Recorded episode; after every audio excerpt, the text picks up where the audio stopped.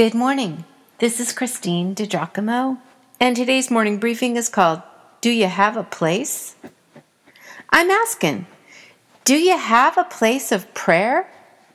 Yeah, I do, she said, at my kitchen table every morning. Yeah, I do, he said. I pray with a bunch of guys, my brothers, people I trust. Well, which is it?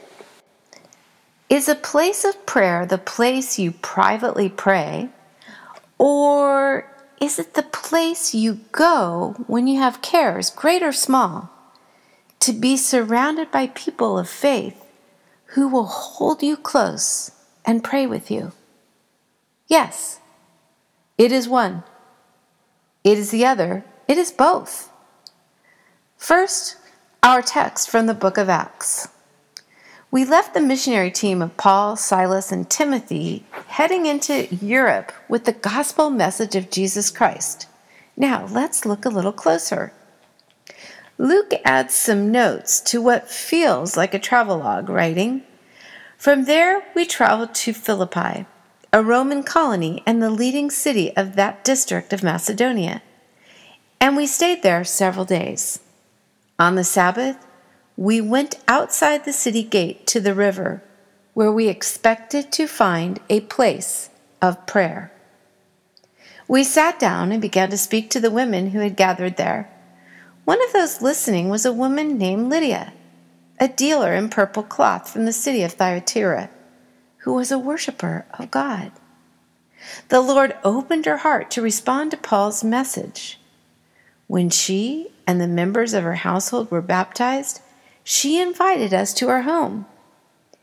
If you consider me to be a believer in the Lord, she said, come and stay at my house.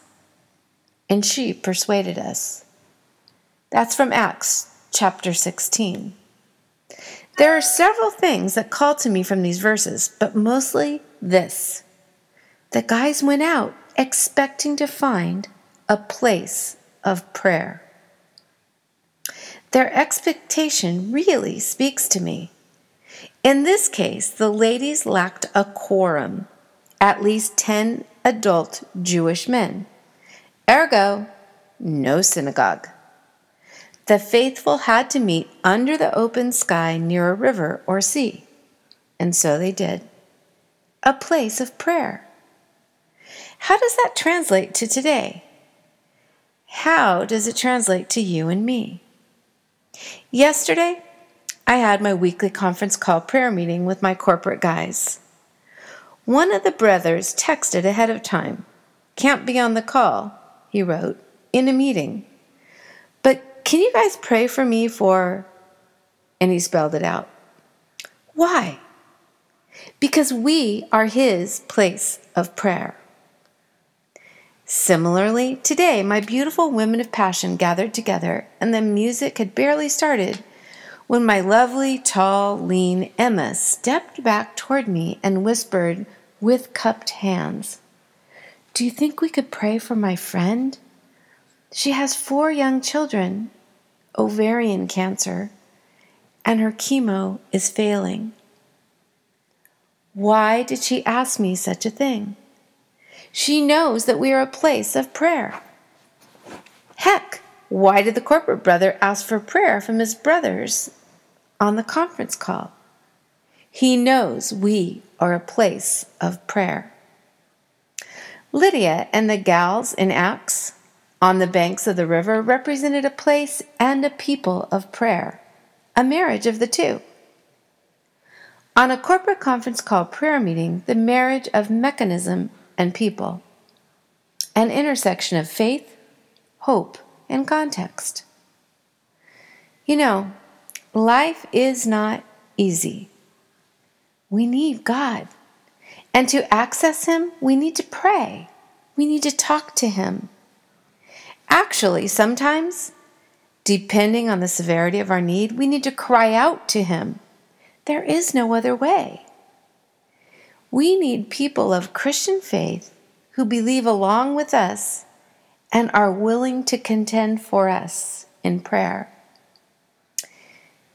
Do not do this thing called life alone.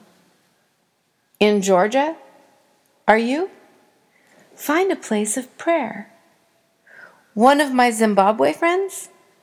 A coup is afoot. You must gather with other believers and pray. Living in East Jerusalem?